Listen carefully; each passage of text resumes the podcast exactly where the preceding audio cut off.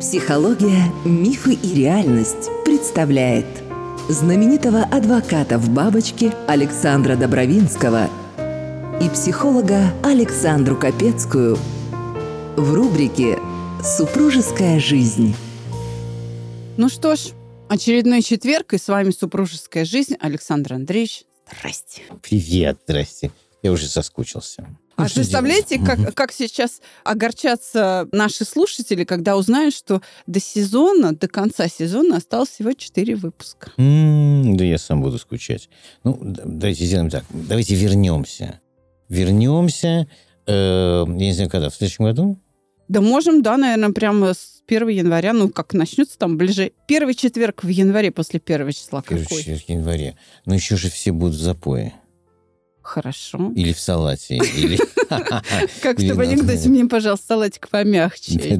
Давайте числа с 15 января. Давайте, давайте. Отлично. Все, дорогие друзья, только что Александр Андреевич вам пообещал, что он вернется быть второй сезон Да. э, супружеской жизни.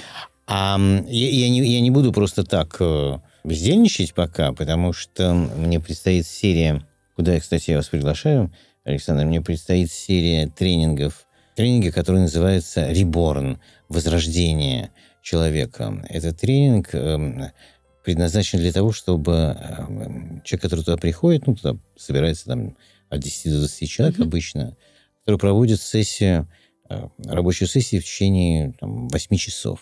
Мы там обедаем, мы там завтракаем, мы обедаем, мы не расходимся. Этот тренинг предназначен для того, чтобы человек посмотрел на себя со стороны, может быть, первый раз, и услышал мнение людей, которых никогда не видел, потому что когда ему говорят э, э, о нем его близкие друзья, то это может быть э, не всегда соответствовать реальности. А тут ты сталкиваешься с э, людьми, которые тебя ценят, э, не зная. И это очень четко всегда. Кроме того, э, на тренинге мы учимся анализировать, работать в коллективе, говорить, спорить, доказывать. Ну и, конечно, конечно, быть э, таким, знаете, человеком, способным продать себя и свою идею окружающим, что очень трудно на самом деле. Это правда, это действительно очень трудно. И знаете, участникам тренинга, вот когда мы с вами проводили одну Мгм. такую мастерскую, да, я видела, э, затруднительно было принять вот это мнение окружающих, потому что всегда хочется быть молодцом, и когда ты видишь, что ты на самом деле отражаешься в других не так, как ты думаешь, да, а иначе, ой, как непросто. Ах, жалко, никто не видит, как я кива- киваю головой в знак согласия. Записаться к Александре Капецкой можно по телефону плюс 7 968 990 0880. Живые лекции Александра Добровинского. Предварительная запись по телефону плюс 7 965 415 67 35. Ну что, поехали? Поехали. Я предлагаю, наконец, поговорить о деньгах. Мгм. Деньги в семье не последнее дело. Деньги, к сожалению, с тех пор, как финикийцы изобрели э, э, эту штуку, начали быть, э, знаете, таким веществом распрей между людьми, на самом деле. Но никуда не денешься. Давайте сначала поймем, что такое деньги. Что? Деньги – это средство обмена. Больше ничего. Вот если мы это усвоим, что это средство обмена, то как-то, знаете, у нас начнет влезать, в общем, в голову, что это мы держим в руках какую-то монетку, бумажку, которую можем поменять на что-то другое. Мы меняем наши знания, наше время, э, иногда наше здоровье, мы меняем на эти бумажки, чтобы в свою очередь поменять их куда-то. Теперь деньги в нашей стране, потому что мы, мы живем в России, деньги в нашей стране, ну, как вам сказать, проходили через очень сложные э, ситы, через много сит нравственных, которые на самом деле часто корежили понимание денег. Ну, один, один Советский Союз. Один э, Советский Союз. э, Да, Д- чего д- д- стоит. Давайте издалека зайдем. Значит, чтобы понять. Значит. В нашей стране были и есть до сегодняшнего дня люди, которые очень, как вам сказать, э, э, патетически относились к деньгам. Это были старообрядцы. Все купечество в основном это старообрядцы. Старообрядцы – это люди, наиболее, э, религия которых наиболее приближена к протестантизму на самом деле, да? Угу. А протестантизм наиболее приближен к иудаизму. Угу. Да, это очень близко. И, но ну, мы сейчас говорим только о деньгах. И в, э, в системе отсчета э, людей на территории России старообрядцев было, был один очень серьезный постулат. Мои дети должны жить лучше, чем я. Это очень серьезный постулат. Очень серьезный постулат. Для этого я должен всю жизнь, никаких пенсий, для этого я должен всю жизнь работать. Я должен сделать так, что после меня э, мои дети живут лучше, а их дети должны жить еще лучше. Поэтому это, это не было стяжательством. Это, был, это было целенаправленное отношение к деньгам, потому что вот так, э, вот существует такая заповедь в, в старообрядчестве. Отсюда, собственно, и создавались знаменитые купеческие семьи, там, которые наследовали, наследовали и так далее, богатели, потому что транжирство было э, большим грехом.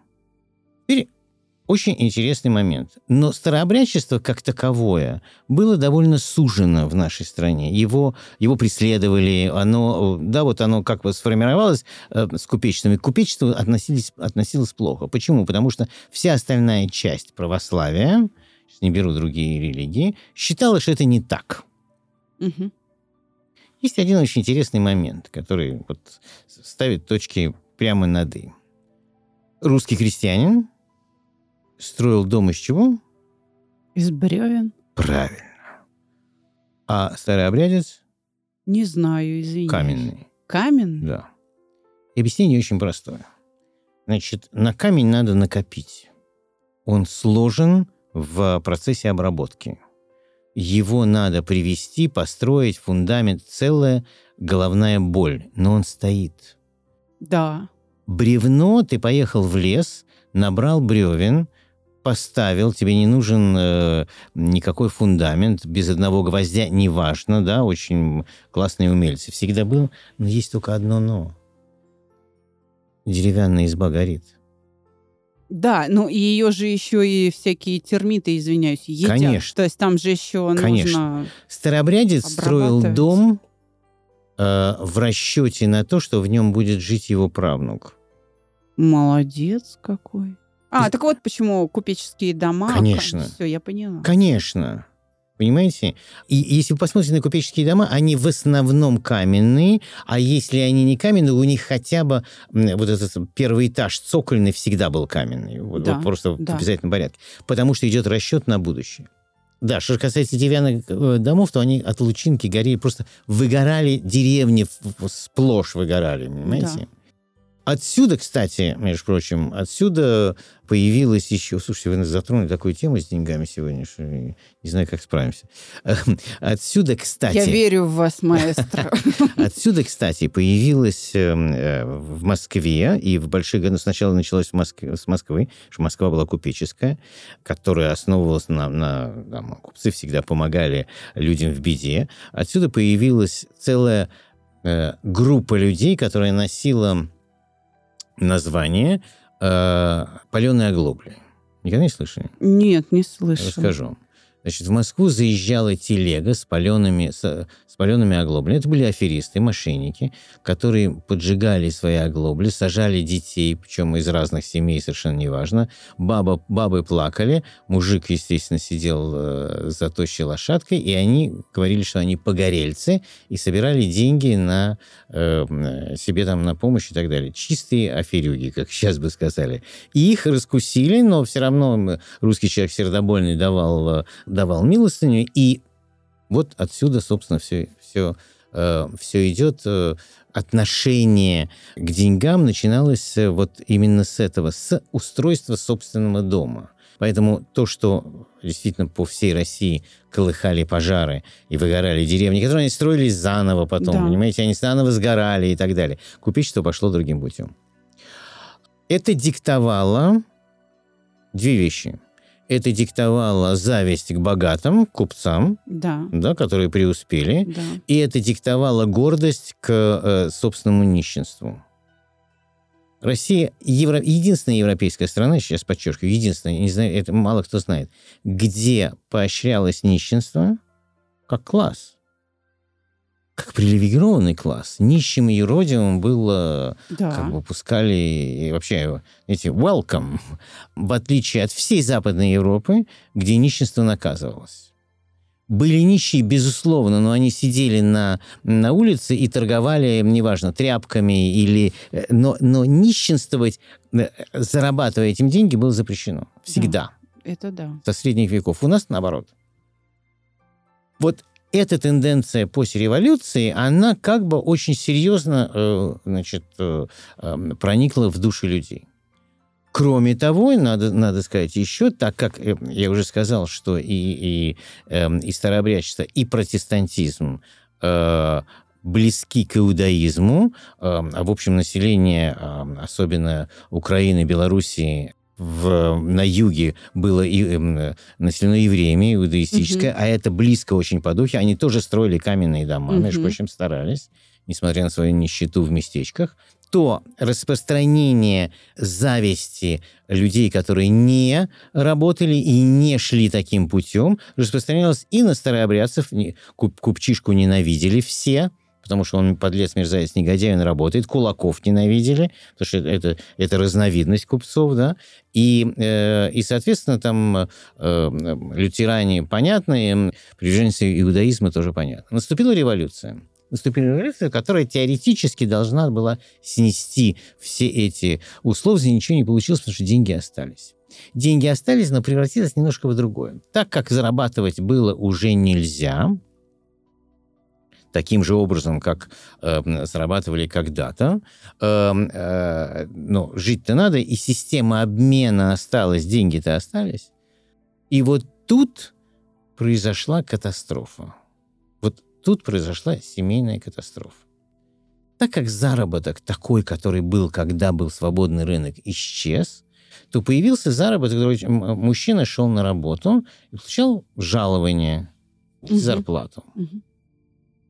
Домом по традиции, знаете, э, диссонанс произошел. Домом по традиции управляла жена, она сидела с детьми, убирала, там, стирала и так далее подобное. Он зарабатывал. Но этот заработок отбирала жена.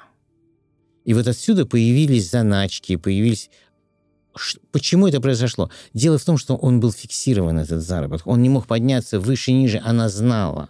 Она знала и полностью контролировала это. Мгм. Чтобы он не пил, не шлялся там и так далее. Потом считалось, что...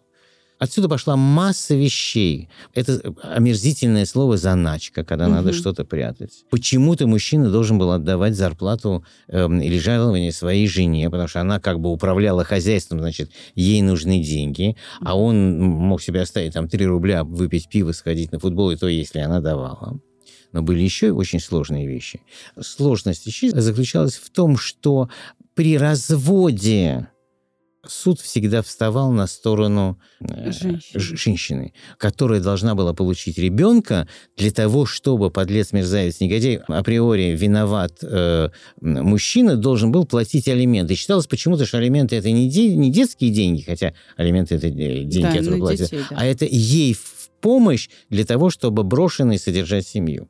Вот во что преломилась вот эта вся ахинея, придуманная, эм, придуманная революцией и разрушенная, на самом деле, э, которая разрушила устои более не менее начинающие, начинавшиеся складываться в конце э, 19-го, начале 20 века, когда капитализм более не менее проникал, проникал в Россию и выходил из купцов, э, из э, чистого купечества и шел, шел дальше. Это была прелюдия. Теперь сегодняшним, сегодняшним днем. Мы просидели так или иначе в неком хорошем или плохом, неважно, но в неком застенке, потому что был железный занавес, в Мгм. течение 70 лет.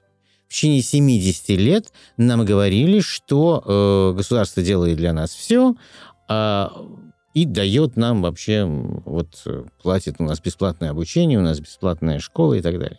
Это привело к тому, что создалась новая было же такое выражение, новый советский человек, или что я уже забыл, гомосоветикус, вырос таким образом, что о деньгах говорить нельзя, деньги надо отдавать супруге, детей надо воспитывать без понимания, что такое деньги.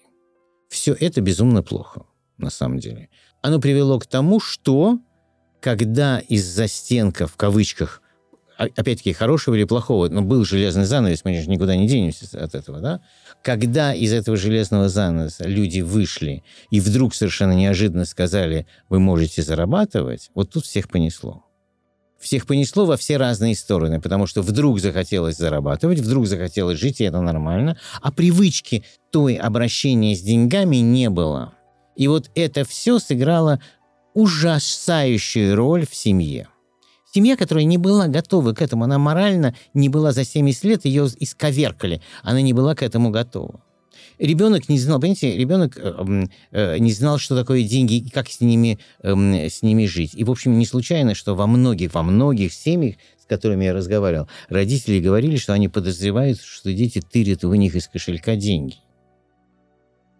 Да, Было такое, такое часто да? бывало. Конечно мужчина э, начинал работать, богатеть, там будущие, не знаю, олигархи, богатые люди и так далее. И в какой-то момент он смотрел, а жена продолжала сидеть дома, как это было в традиции. И в какой-то момент он смотрел на нее и говорил, я зарабатываю. Да. А ты кто? Ты Да. вообще никто. Забывая, что, в общем, зарабатывал он при ней, потому что она содержала дом, она была Да, его женой и так далее. были И в, закрыты, и в да. какой-то момент он кланцал пальцами и говорил, все, я ухожу, а ты вообще как хочешь, а мне нужно новое, я достоин. Да. И это тоже отношение к деньгам. Понимаете? Дети это все видели, и мы видим сейчас, что происходит с поколением. Очень сложное поколение растет, понимаете? Те, которые родились там в конце 80-х, э, в начале 90-х, которым сегодня там 21-25 лет, у них другое отношение к деньгам, они, э, э, у них идет борьба между тем, э, что генетически в них было заложено, поколением, которое э, относилось к деньгам, как я уже сказал, и западными фильмами, где о деньгах м, э, говорят совершенно по-другому и так далее. Прелюдия номер два. Теперь что-то, что же, как мне кажется, нормальное э, отношение к деньгам в семье. Что, кстати, очень редко бывает, к сожалению. Есть крайность западноевропейская, она есть и во Франции, и в Германии, две страны, которые хорошо знаю, где муж и жена работают оба, зарабатывают деньги, ни тот, ни другой не знает, сколько они зарабатывают, между прочим. Да, Очень я часто знаю, да. У них есть бюджет, Мгм. в который каждый вносит э, какую-то свою э, лепту, да, Э, и на этот бюджет они живут, и, и на этот бюджет они, там, я не знаю, покупают квартиры и, и так далее. Эм, учетом того, что все-таки Западная Европа наследует многое. То есть молодая семья наследует самое главное, что есть для того, чтобы эту семью создать, продолжить ради детей. Она наследует крышу над головой, понимаете? Будь то Да. квартира в, в Париже или там в- во Франкфурте, э, или дом где-то, э, там, я не знаю. Ну, там деревенские дома это не наши. Это другие деревенские дома, конечно. Они каменные, между прочим. Да. Да, потому что распространение, особенно в Германии, да, распространение Да. протестантизма очень серьезное. Да, и, да, собственно, и гугеноты — это те же протестанты. Каменные дома, понимаете? Эм, вы, практи- вы не встретите э, э, этих самых деревянных, э, деревянных исп в Европе. Нету. Ну, в западной нет. Западной а вот нет, в конечно. южно-восточной, да. В Италии нету деревянных. Нет, я- ну, Болгария, пожалуйста. Болгария, да, вот чем мы ближе сюда идем, тем Черногория, Да, Сербия, да, да. ну, конечно. Это крайность, которая мне неприемлема, но э, мне кажется, что если есть чувства, если есть отношения между мужчиной и женщиной, то все должно быть открыто. Потому что действительно мы женимся для того, чтобы все было общее, начиная от постели и заканчивая там детьми, хозяйством и так далее. Самое трудное, что есть на свете, это система коммуникации, которую надо выстроить между людьми. Когда надо сесть друг напротив друга и сказать, я получаю столько, ты получаешь столько, или ты вообще ничего не получаешь. Давай решим, сколько мы тратим на дом, сколько мы тратим э, на свои, на свои удовольствия, сколько мы откладываем на детей. Вот прийти к этому очень сложно. Да. По каким-то причинам.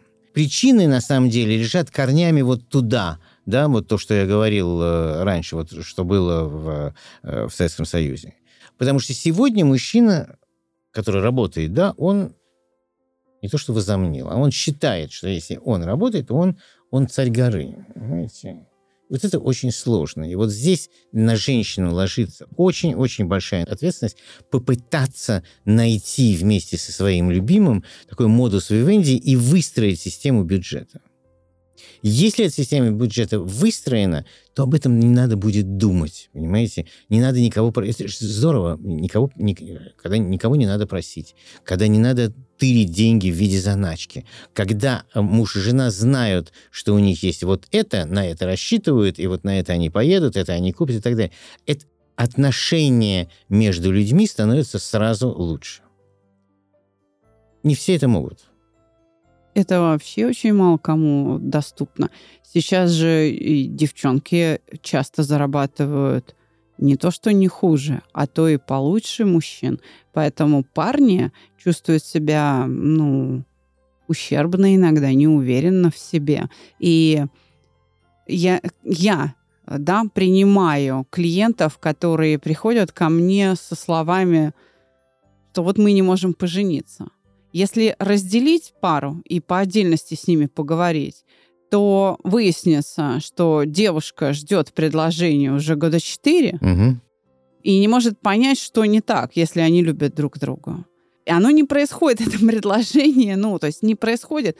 И она говорит, я не понимаю, что я делаю не так. А когда послушаем его, то есть ее угу. выводим за дверь, оставляем его, выясняется, что у него боль, она зарабатывает больше, и поэтому, пока он не начнет зарабатывать столько же, либо в разы больше нее, он не может себе позволить на ней жениться.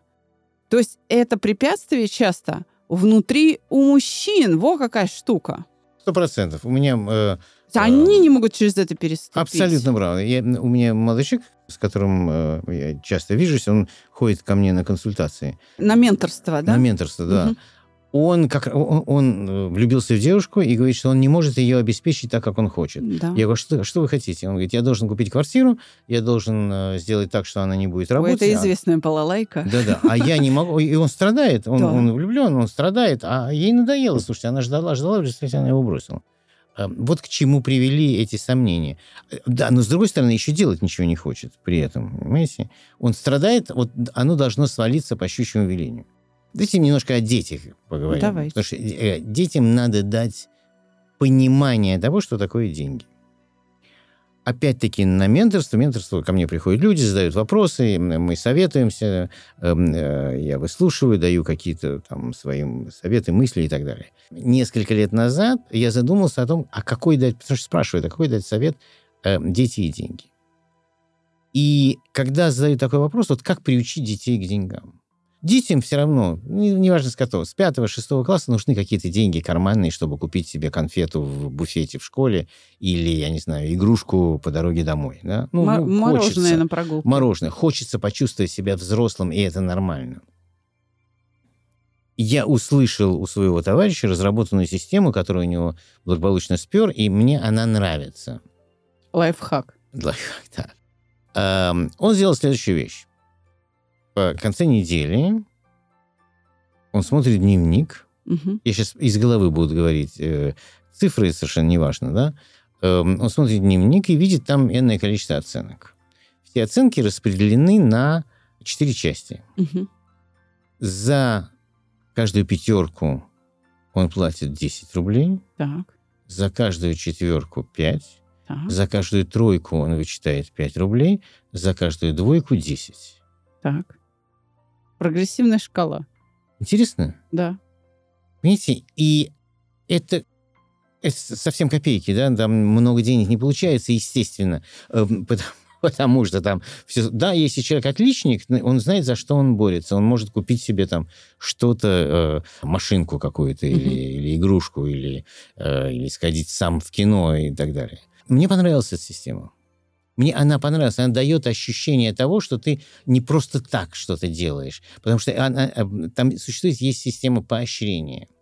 Другой момент тоже на менторстве мне задал вопрос. Мама одного э, молодого человека задала вопрос. Она говорит, а, а, она не может понять. Э, он и она студенты. Он и она пошли в кафе, в кофеманию сели. Он должен платить? Они оба студенты. Они оба совершенно один. Никто из них ничего не зарабатывает. Нужен жест со стороны мальчика, которому, там, не знаю, 18 или 19 лет, по отношению к девочке, которой тоже 18-19 лет. И не воспитает ли это в ней, э, знаете, вот э, такую содержанку? Ведь она, не, она ничего не зарабатывает, он ничего не зарабатывает. Понятно, что они стырили деньги друг у друга. Почему не заплатить пополам? Могу ответить на этот вопрос. Давайте. У моей младшей дочери Мгм. как раз был такой ухажер. То есть она сама студентка, Мгм. и ухажер у нее студент.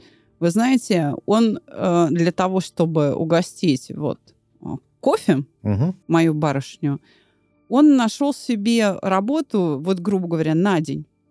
Знаете, рекламные листовки Да. там у метро раздавать, Мгм, он мгм. получил там 500 рублей или 600 рублей и сказал, гуляем, сегодня молочу Это, я. это, это другой, это другой немножко вариант. Я, не про, я, не- я Да. чуть-чуть не про это. Возьмите школьники. Вот 11 класс, здоровые лбы. Уже там у многих э, по несколько лет эм, интимных отношений. Да. Ничего не зарабатывают. Кто должен платить, он или она? Или вместе? Я думаю, что это будет зависеть от социального слоя этого школьника. Одинаковые, представьте себе. Нет, между как бы Сложная парой проблема. одинаковой, да. А проблема. если, ну я я знаю таких вот ребят, которые выпускники или там учатся в каких-то топовых школах, они э, считают, что он должен платить. Типа мне батя денег дал, потому что ну чтобы не стыдно, Вот, пахану а- было. а вот так, вы Да, знаете, а вот, мотивация. понимаете, а вот это... А я считаю, что это не, не совсем правильно. я Понимаете, тоже так батя считаю. дал деньги. Это не ты заработал. А ба- Вот мне нравится ваш парень. Однозначно. Понимаете? А батя дал, дал деньги, и он гуляет на деньги, я не могу сказать украденные, но Да. точно не заработанные. Совершенно Понимаете? точно. Мало этого, это воспитывает в его э, девушке, которая с ним сидит рядом, да, Мгм. которая позволяет, чтобы за ее кофе, кальян, я не знаю что, заплатили, воспитывает что-то такое, знаете, вот э, Потребительское. потребительское, если не сказать проститутское. Ну, вы знаете, Понимаете? я, кстати, хочу возразить. э, Я понимаю, о чем вы Мгм. Что вам нравится в системе с этой прогрессивной Мгм. шкалой за оценки, да, мгм.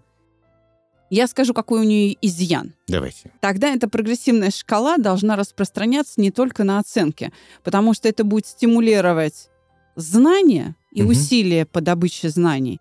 А ведь отношения в семье, они должны покрывать не только учебу. Понимаете, допустим, бардак в комнате. Вычитать Безусловно, или конечно, э, конечно. добавлять. Не, ну- понимаете? Ну, Александр, То есть это, я это вот ж- про это- говорю. Конечно, но это же только первая система чтобы, отсчета. да, чтобы, чтобы подобного рода а, методы, а кто-то из Мгм. наших слушателей наверняка возьмет себе Мгм, на вооружение, чтобы они распространялись тогда и на человеческие отношения, на то, что насколько ты ответственен, да, какие-то домашние обязанности. Ты готов на себя вот эти взять обязанности? Окей, мы готовы взять на себя обязанности по оплате кофе для тех девчонок, которых ты, ну, там, приглашаешь. Ну, условно, да, какой-то лимит установить. Вы знаете, мне очень нравится восточная философия. А, Японцы имеют на этот счет мудрость, которая звучит так. Если дети отдыхают, когда родители работают, внуки будут просить милостыню. И вот об этом стоит как раз помнить всем современным а, родителям, которые балуют своих детей. А Я приведу личный пример. Давайте. Я был маленький, и мне нужно было для чего-то 3 рубля. Не помню для чего. Ну, в советское время 3 рубля. Да, Это серьезные деньги. Вообще. А дедушка, профессор э, гинекологии, очень хорошо зарабатывал. Я пришел к дедушке и говорю, дедушка, дай мне, пожалуйста, 3 рубля. И он спросил меня, зачем тебе? Мгм. И меня это завело. И я говорю, что тебе жалко вот твоему любимому внуку 3 рубля? Он мне сказал, ты знаешь, мне ничего не жалко. Но дело в том, что мне 70 лет, скоро будет, я никогда за 70 лет ни одного раза не нашел 3 рубля на улице. То есть я на всю жизнь запомнил. Я на всю жизнь запомнил уважение к труду. Понимаете? И вот это должно, вот это должно воспитываться каким-то образом. Это должно воспитываться, ну, да, вот, кстати, благодаря японской мудрости, ну, я бы так сказала, нужно понимать действительно, что деньги это всего лишь эквивалент а, некоторых усилий, что они с неба не падают. И а, вот это наше советское наследие а, в виде представления о том, что деньги это однозначно зло, да, а, и о них говорить неприлично, должно быть отброшено. И действительно надо научиться быть искренними. Вы знаете, людям не хватает честности в отношениях. Людям не хватает честности, а деньги выступают катализатором всего хорошего и плохого, что есть в людях. Вот так. Безусловно. И чем ты лучше как человек, тем Мгм. легче тебе строить отношения с деньгами. Поэтому на самом деле, э, когда говорят, что деньги это некое, ну не то, что мерило человека, да, но как в той сказке, огонь, вода и медные трубы. Знаете, с огнем люди более-менее Мгм. справляются, с водой тоже. Вот медные трубы трудно проходят. Вот там, как раз в этих медных трубах, там не только известность, там еще и власть, которая обеспечивается и деньгами. И вот это действительно большое испытание, когда тебе дана власть какая-то. Причем я сейчас не про политическую власть, да, Ну, а про понятно, власть в понятно, семье, да, в поддержку вас, хочу сказать. Ну, в общем, людям надо работать над собой. Давайте тогда коротенький блиц. Давайте. Прям все, под конец Есть. выпуска. Коротенький блиц. Какие возможные стратегии в распределении или в управлении деньгами в семье? Например, делить поровну не только доход, но и усилия по добыче денег. Нет. Так, Я каждый считаю, сам что- за себя. Нет, я считаю, что только вместе. Всех обеспечивает один. Это не важно совершенно, понимаете? Я считаю, что доход семьи – это общий доход, а вот его распределение должно решаться э, коллегиально. Хорошо. А если друзья или родственники просят в долг, как приниматься решение должно? Это очень сложная вещь, долг. Очень. Потому что, с одной стороны, э, ты не можешь отказать, постоянно, к сож- к сожалению, делаю. С другой стороны, ты должен понимать, что э, этого человека ты можешь потерять. Потому что это сложно. Отношение к деньгам, когда ты даешь в долг, это сложно. Но все равно решение принимается коллегиально. Почему? Потому что, еще раз говорю, это может быть составляющей расходов. Часть ну, долг дали. Или не дали, наоборот. Ну что ж, я предлагаю нашим слушателям дождаться следующего четверга, потому что мы начали говорить о том, что еще и дети Мгм. очень важная часть семьи. Да. Куда Давайте не денешься. Вернемся к детям в следующий четверг. До скорого. Ждем вас каждый четверг в нашей рубрике «Супружеская жизнь».